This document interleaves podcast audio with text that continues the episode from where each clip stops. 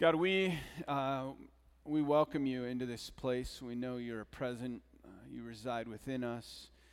Uh, but I think when your community comes together in a unique way, then you reveal yourself even more.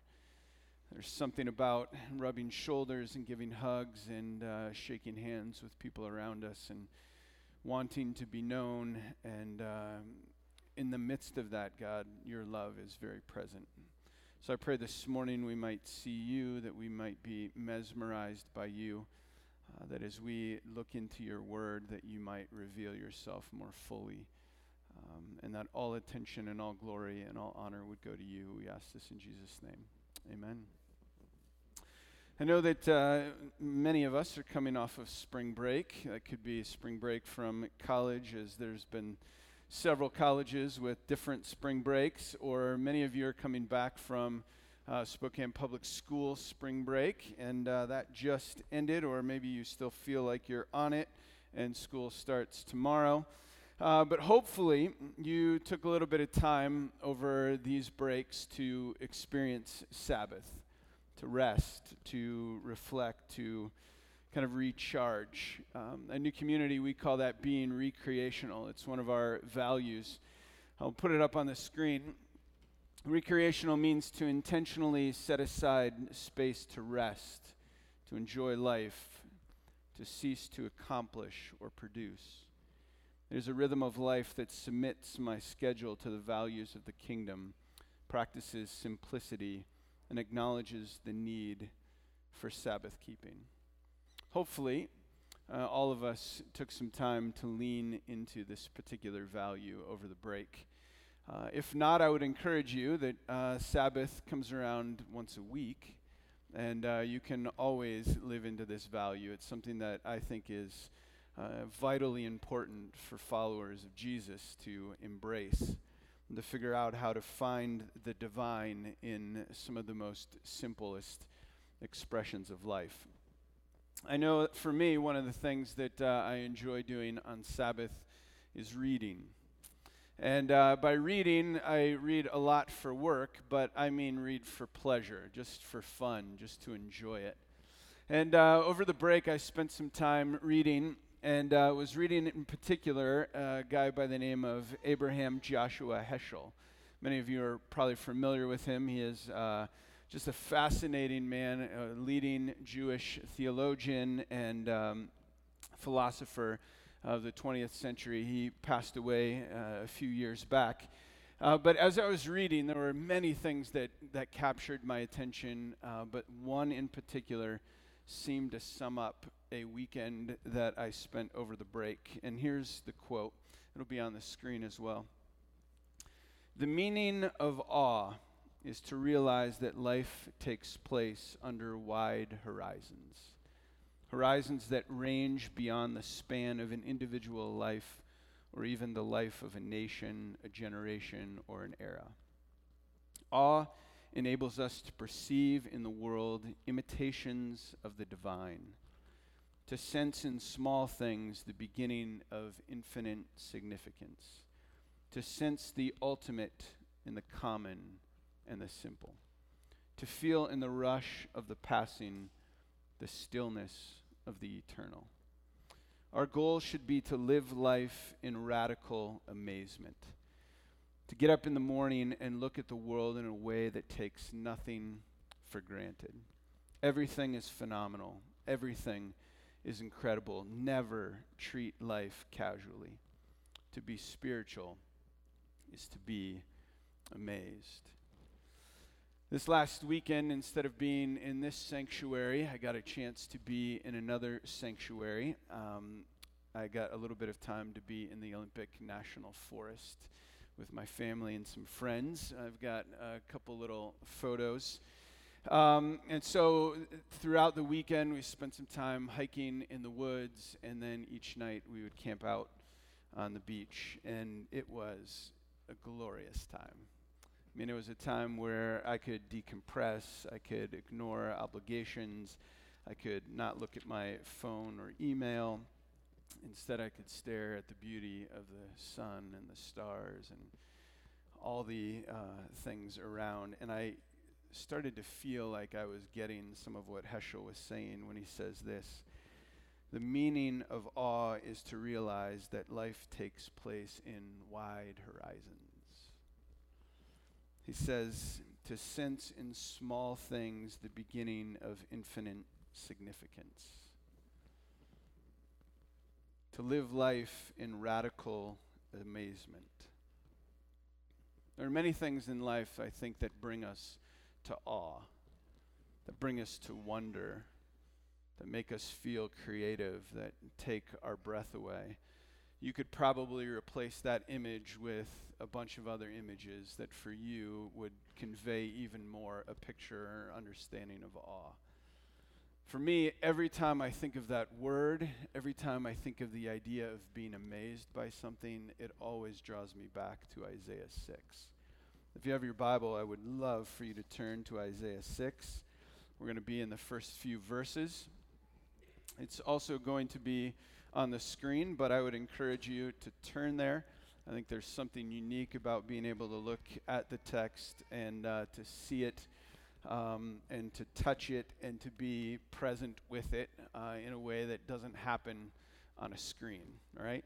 Whether your phone screen or the screen up there. Um, now, a reminder, as you read this, this uh, took place about seven hundred fifty years before the birth of Jesus. And it says this, in the year that King Uzziah died, I saw the Lord sitting upon a throne high and lifted up, and the train of his robe filled the temple. Above him stood the seraphim, each had six wings. With two he covered his face, and with two he covered his feet, and with two he flew. And one called to another and said, Holy, holy, holy is the Lord of hosts. The whole earth is full of his glory. And the foundations of the thresholds shook at the voice of him who, who called, and the house was filled with smoke. And I said, Woe is me, for I am lost, for I am a man of unclean lips, and I dwell in the midst of a people of unclean lips, for my eyes have seen the King, the Lord of hosts. And one of the seraphim flew to me, having in his hand a burning coal that he had taken with tongs from the altar. And he touched my mouth and said, Behold, this has touched your lips. Your guilt is taken away and your sin atoned for. And I heard the voice of the Lord saying, Whom shall I send, and who will go for us? Then I said, Here am I, send me. Now, these next few weeks, we're going to be looking at the book of Isaiah, and specifically and intently focused on the person of God. To really dial in in the book of Isaiah the ways in which God is expressed and communicated. And our temptation often, I think, when we come to the Bible and often when we come to moments of worship like we did in song this morning, is to take a passage like this and suddenly make it about us rather than to make it about God. It is so easy for us to take a passage and go, what does this tell me about me? Or how can I be the focus of this particular passage? So for those of you that want to hear that sermon uh, where it's all about us, I'll give it to you really quick here, okay? We'll get it out of the way. Isaiah felt really bad that he was a sinner, and he stood before God in smallness. He understood that he needed God, that he was completely uh, desperate and powerless and in need of God. And so that moment moved him to worship, where he was absolutely awestruck by God, captivated by him. And Isaiah's worship then moved him to mission. He actually said, I'm willing to be sent. I'm willing to go. Here am I. Send me. End of sermon. Done. Okay, we're now going to spend the entire rest of the time focused on the one in whom our focus should be centered, and that is God or Jesus, right? And so the rest of our time will be attentive to this passage, but specifically to God. And the passage says this, that first of all, that God is glorious. It says, in the year that King Uzziah died, I saw the Lord sitting upon a throne high and lifted up, and the train of his robe filled the temple. You have this moment where Isaiah is like transported to the throne room of God, and he gets this picture or this image of being present with God in a unique way. And what he sees, first of all, is God is sitting, just seated on a throne. Now, it's a picture, really, of God ruling the world, but with his feet up. It's like what you do on a lazy summer day when you sit back, maybe in a hammock, or you sit back and you grab an iced tea and you put your feet up and you just kind of chill. It's one of those moments where we picture God in this space completely relaxed. He's not wringing his hands. He's not nervous. He's not biting his nails. He's not pacing back and forth. He's not watching and waiting and wondering. He's not stressed about the going-ons of the world. This is a moment where he is in complete control of everything that is happening in the entire world, and he sits there just chilling. I mean, most of us can't get through a day without biting our nails, nervous, stressed, like, man, what are we going to do about whatever it is we might ex- be experiencing? And God, in the moment of ruling the whole world, is just sitting. And Isaiah sees him sitting on the throne, and then the verse says that he sees him high and lifted up. It means above the rest. It means exalted and lofty. It means that there is no equal, that he's in a place with other people and other beings, but in that place he is lofty and, and, and far above any other person or any other thing you could ever imagine. It's like what happens, I don't know if you've ever been in a room with a celebrity, but you're like in the room and it feels like the room is normal and everybody's kind of milling around, and then in walks whoever. And in that moment, like the whole room goes whoop right toward that person, right? And everything changes in the room because that person is given special status or is uniquely thought of in a particular way. This is that, but magnified a thousand times over. It's nobody else pales in comparison. And so Isaiah sees God seated, but also exalted and eternal and lifted up and amazing. And into that same thing, it says that the train of his robe filled the temple. Now, if you've ever been to a wedding, the back in the day, the length of the train, the length of the gown would demonstrate the significance of the person or the wealth of the person or the grandeur or importance of the person. That's why some queens, when they uh, were wed on their were wedding day, they would have a train that would go from the front all the way down the entire aisle to the back, because it showed how significant they were. This is saying that God's train, his splendor, his magnitude, filled the whole room. So imagine that the train just enveloped everything and that there wasn't room for anyone else. That his entire splendor seeped into everything that you could see or experience in the room. This is what Isaiah is describing as happening in this moment that he's transported to that space. And the passage goes on to say this, that above him stood the seraphim. Each had six wings. With two he covered his face, with two his feet, and with two he flew. And one called to another and said, "Holy, holy, holy is the Lord of hosts. The whole earth is full of his glory." Again, the text is describing that there's angels or seraphim, fiery ones, the text would say, all around God, and every one of them is echoing the same thing. Holy, holy, holy. They could have chosen anything to say in that moment. They could have said loving. They could have said glorious. They could have said majestic. They could have said all-knowing, but instead they choose to say holy, set apart, totally other, whole, complete, perfect, lacking nothing. And the text does this really unique thing. It says, holy, holy, holy. In the Hebrew, anytime something's repeated, it increases the emphasis of it.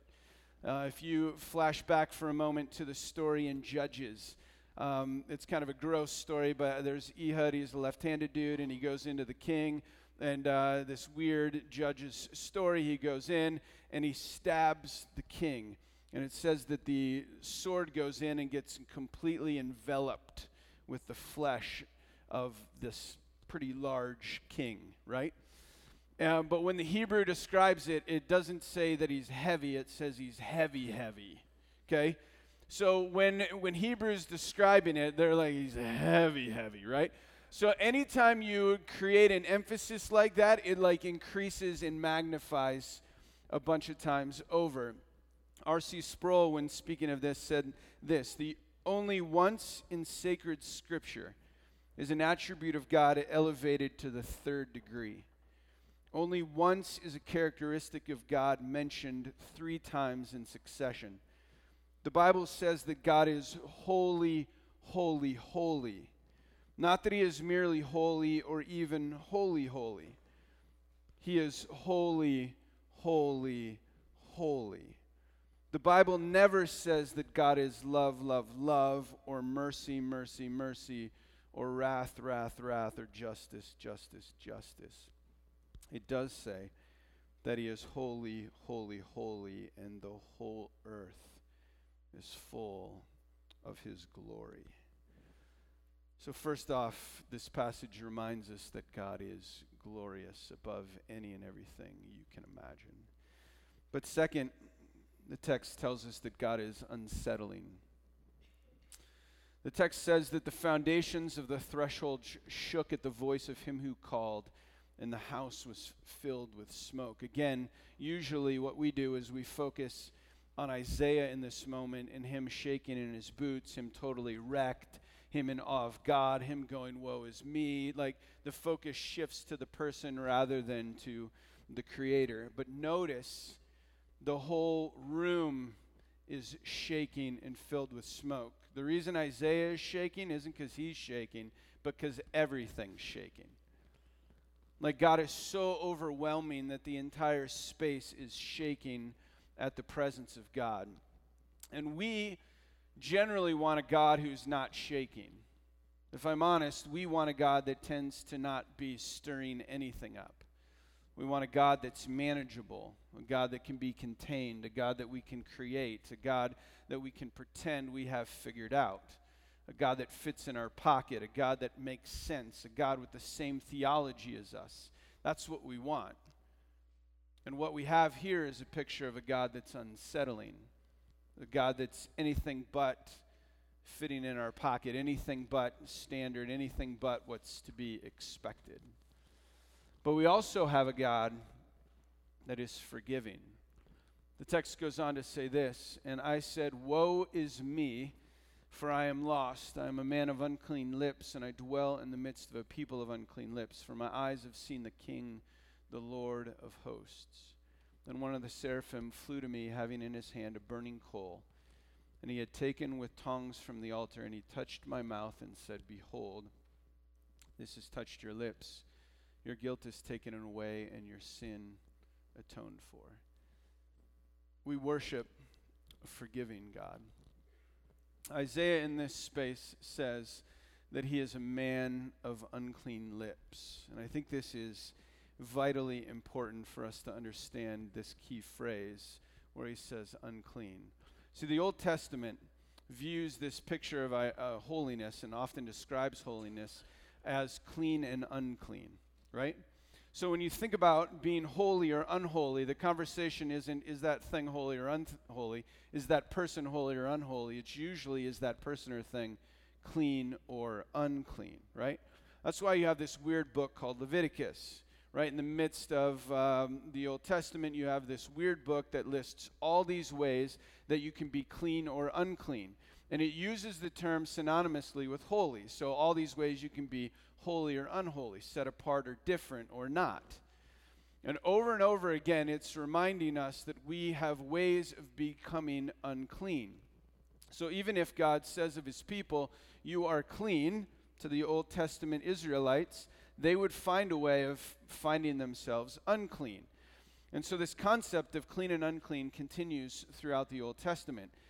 And what you notice is that any time that someone's supposed to come before God in the temple, tabernacle, or whatever, the idea is to always enter the presence of God when you're clean. Don't be unclean and come into this space. That's what's communicated. Now, the challenge with that in the Old Testament is very much that it was hard to maintain being clean. If you read through any of the um, statements in Leviticus, you would realize that if you touched a dead body, you would be unclean. If you ate the wrong kind of food or on the wrong day, you would become unclean. If you were in the midst of a menstrual period, or if you had a bodily discharge, you would be unclean. If you had a skin disease or a rash of some sort, you'd be unclean. If your house or your garments had mold or mildew on them, you would be unclean.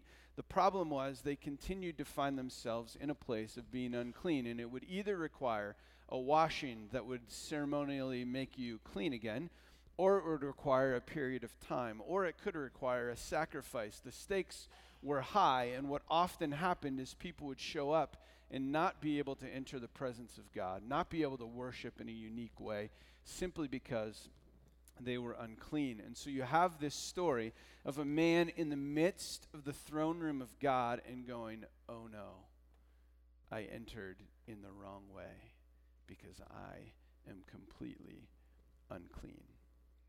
But what you have instead is this incredible picture of God, an incredible picture.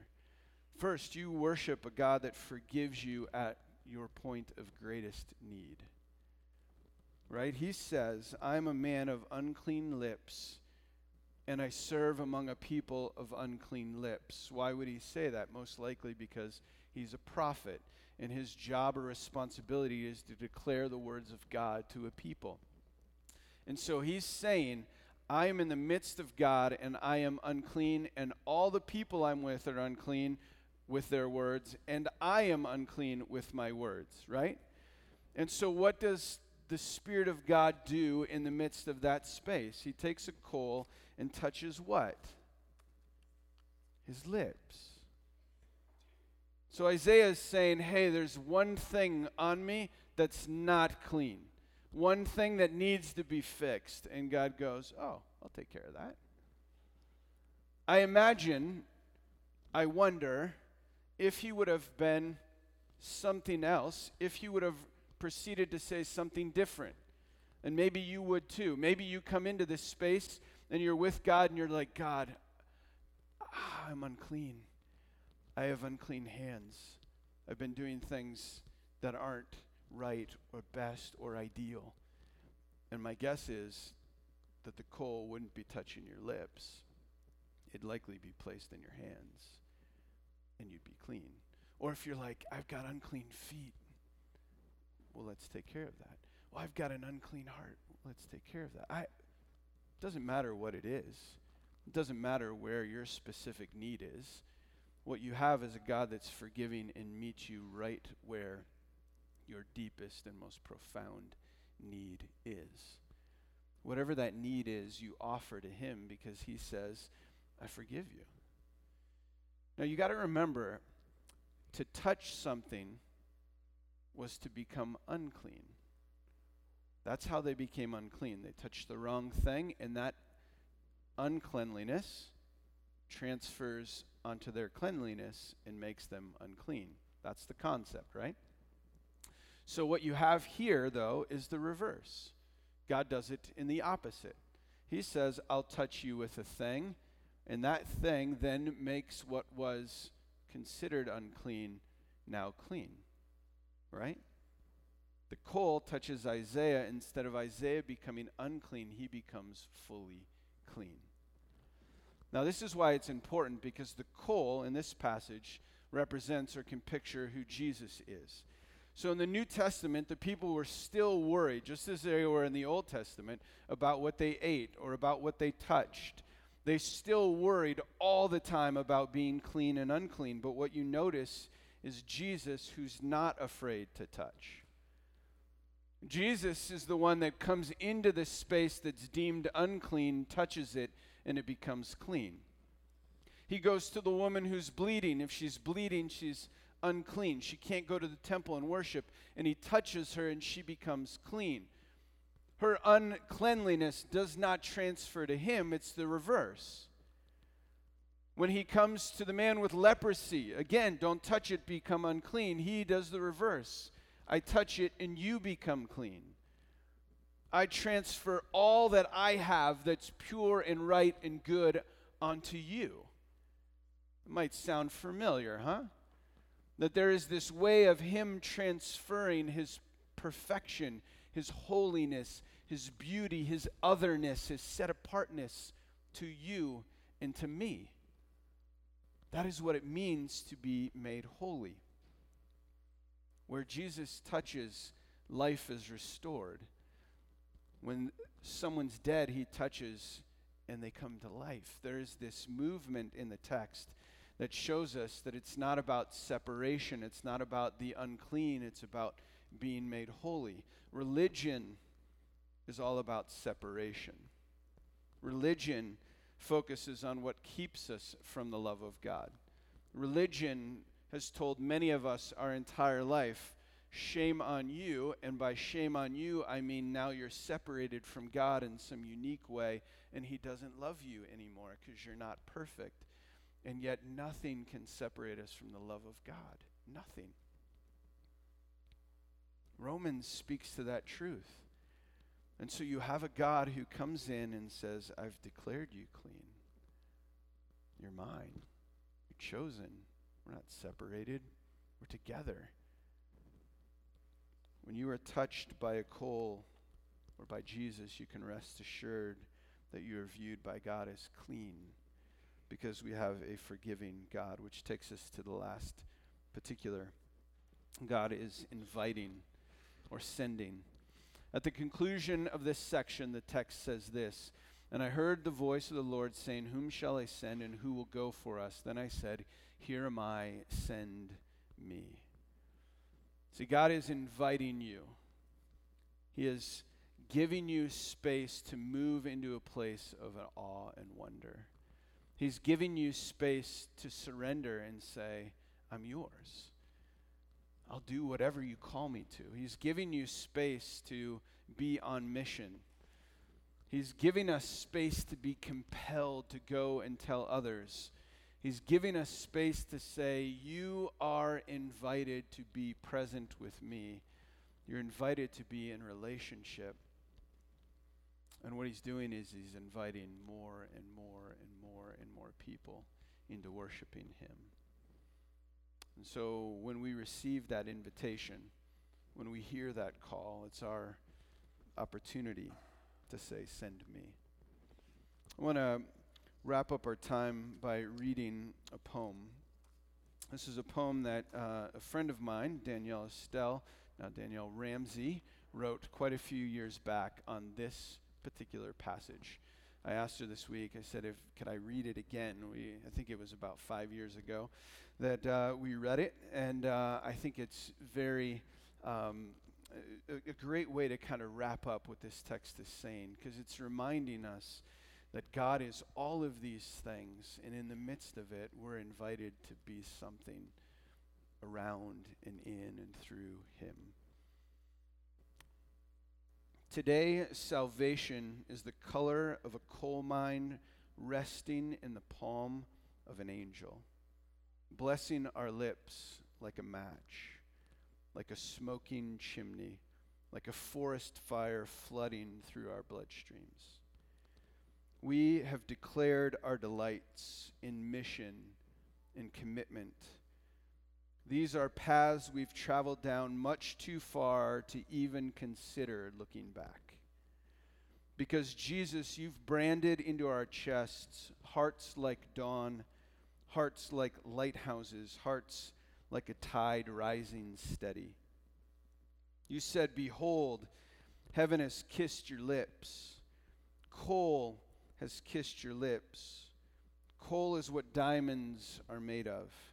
How then could we not sparkle like redemption? How then could we not believe as hard as freedom? We are made Isaiah's brothers, Isaiah's sisters.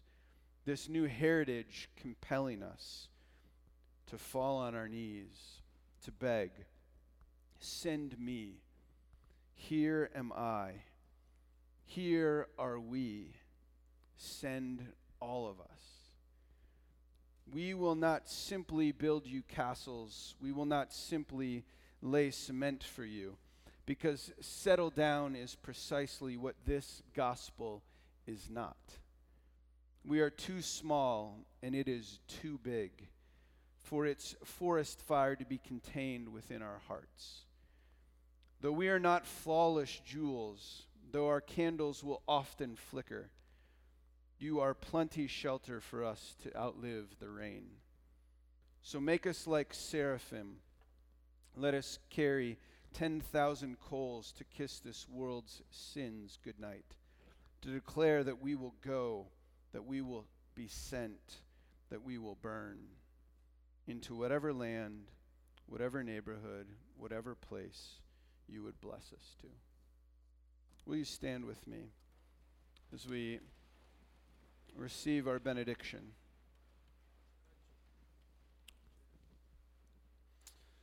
New community, as you leave today, remember who you are. A holy and treasured being, fully loved by God. Remember that God is holy, glorious, unsettling, forgiving, and inviting. God is with you and knows you. So go now in the power of our loving God. We pray this in the name of the Father, the Son, and the Holy Spirit. Amen.